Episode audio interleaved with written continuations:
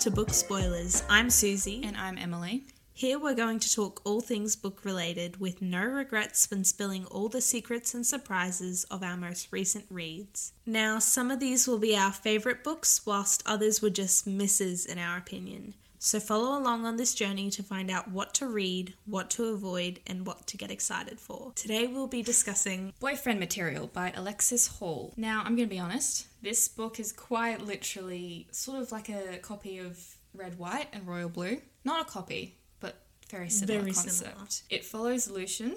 Um, well, everyone calls him Luc pretty much, except for a particular someone.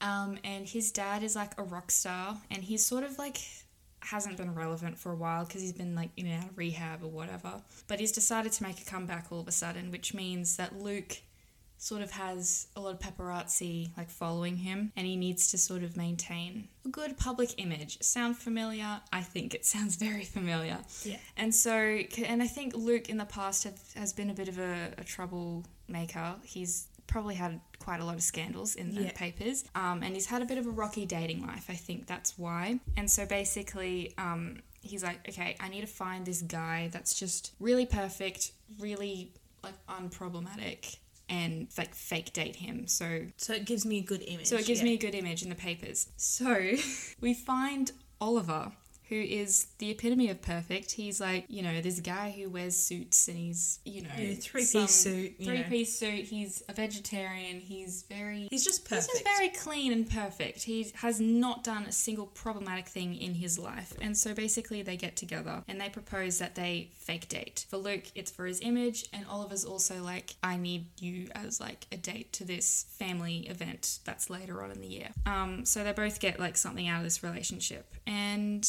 there's not really much else to say about the book except the fact that obviously they fall in love for real yeah. like any fake Who dating trope Who would've goes. expected Who it? would have thought two people f- pretending to be in love actually fell in love? Yeah, I don't really know what else to say. I mean, Basically, yeah, then they, you know, have the good image and then they go to the family function. Like it's just Mm. yeah. Although the family function was a bit of a shit show, not gonna Yeah. lie, because basically Oliver's parents sort of like just gave him. A lot of a tough time about like you know you're not where you need to be in life you need to be mm. progressing in your job and then like Oliver's just taking it and then Luc's just like "Yeah, what stuff all you guys? Like don't you talk to my boyfriend like that blah blah blah and it was it was really cute but um and they break up a couple times and then they go on to each other's doorsteps and apologize and try to get back together it's the cliche romance trope yeah. so yeah Speaking of tropes, the main trope, fake dating, of course. obviously Then what else do they have? Um, I had you helped me become a better person. Like Luc was a bit of a mess before he met Oliver, and Oliver came in and tidied up his life a little bit and helped him become a better person. So Yeah. yeah. They also have the one bed trope. Mm-hmm. So while it's not like a hotel, shared hotel room or anything, it was Oliver's house. I think how it ended up being was Luc was over at Oliver's house and they were watching something on the TV and they accidentally fell asleep and then he woke up. And Luc was like, "Oh, I can just catch an Uber home." Oliver's like, "Oh, you could like stay here." And then he's like, "Okay." And then he's like, "Oh yeah, I can just sleep on the couch." He's like, "You can't sleep on the couch. It's your house." He's like, "Well, then we're gonna have to share the bed." And then it's just like, you know, wow. So, So cute. Um, they also have the opposites attract, you know, oh yeah, trope. And then finally the I just I can't trope, you know, where it's like too much for them. They just they just can't right now. yeah. you They always have to break over, break up over petty things. They're just like, "No, I can't do it. I'm not good enough for you. Get a grip." You know. yeah. I'm the realist in these situations. I'm just like, you know what? Grow up.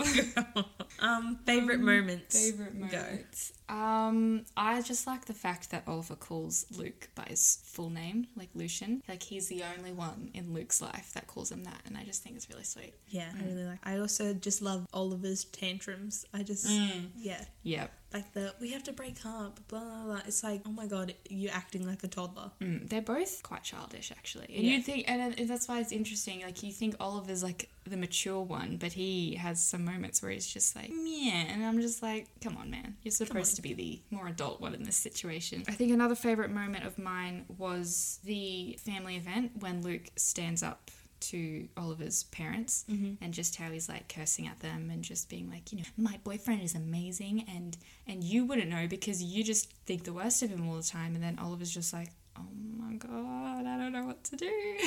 and it's just like the first time we see, I think, Luc being a bit protective.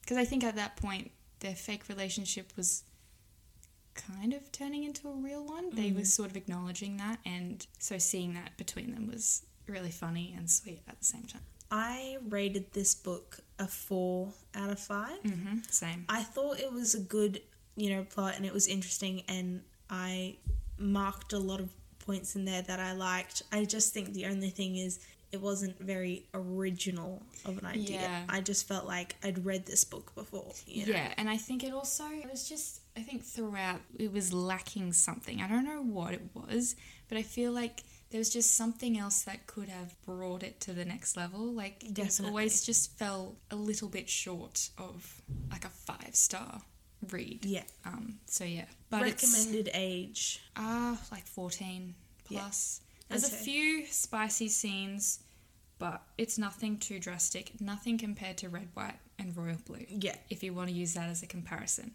So, yeah, 14 plus would be fine. And yeah, that's it for this episode. We hope you enjoyed it. Make sure to check out our Instagram at Book Spoilers Podcast and leave any questions or discussions you have in the comments section underneath the post for this episode. Thank you for tuning in, and we'll see you next time. Bye. Bye.